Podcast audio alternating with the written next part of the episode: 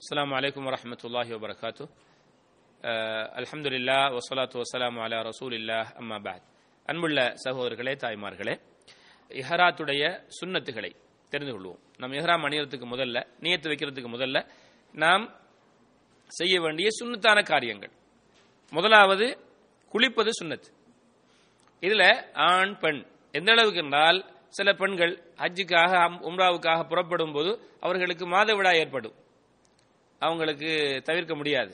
அல்லது குழந்தை அவர்கள் பெற்று விடலாம் இந்த ரெண்டு ரெண்டு நிலை காரணமாகவும் அவர்கள் பெருந்தொடக்கை அடைவார்கள்.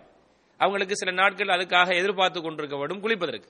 இப்ப இவங்களோட நிலைமை என்னன்னா இவங்க உட்பட குளிப்பது சுண்ணத்து அஸ்மா பின் உமைஸ் ரதி அல்லாஹு தாலா அன்ஹா அவர்கள் நபி அவர்களுடன் மக்காவுக்கு ஹஜ்ஜுக்கு வரும்போது அவங்க துல்லஹுலைஃபா மதினாவாசிகள் இஹ்ராம் அணியக்கூடிய அந்த எல்லையில அவர்களுக்கு குழந்தை கிடைத்து விட்டது. அவர்கள் அதன் மூலமாக பெருந்தொடக்கு அடைந்துட்டாங்க. இவங்க ரசூலுல்லாஹி சல்லல்லா அலைஹி அவர்களிடத்துல என் நிலை என்னன்னு கேட்கிறாங்க நானும் குளிக்கணுமா?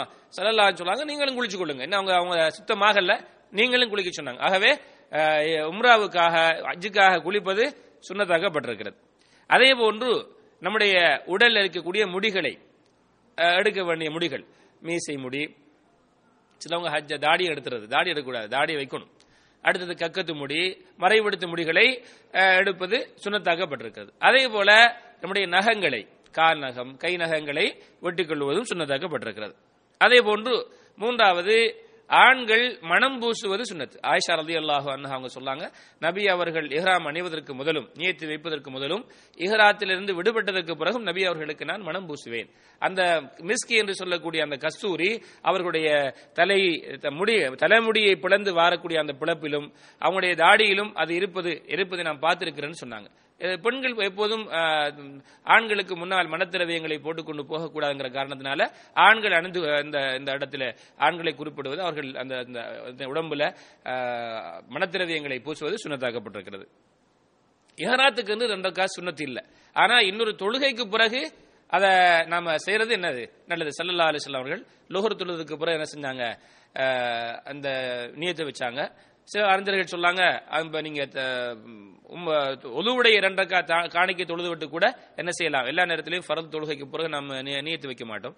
இரண்டக்காத்து காணிக்கையாக தொழுது விட்டு கூட நீங்க செய்யலாம். ஆனா எஹராத்துக்கு என்று இரண்டக்கா தொழுவது சல்லல்லா அலிஸ்லாமுடைய வழிகாட்டில் இல்லை அப்படிங்கிற செய்தியை வழங்கிக் கொள்வோம் இது என்ன? இது எஹராத்துக்காக நாங்கள் செய்யக்கூடிய சுண்ணத்தான காரியங்கள். சுன்னத்துனா என்ன? செய்- விட்டால் குற்றமில்லை. என்ற அஹ், வா- ருக்குன் என்றால் கடமை என்று சொன்னோம். வாஜிப் என்றால் அவசியம் என்று சொன்னோம். சுன்னா என்றால் அது விட்டால் குற்றமில்லை. செய்வது நல்லது இன்ஷா இதை நம்முடைய இந்த அஜுடைய கிரிகளில் நாம் தெரிந்து கொள்வோம்.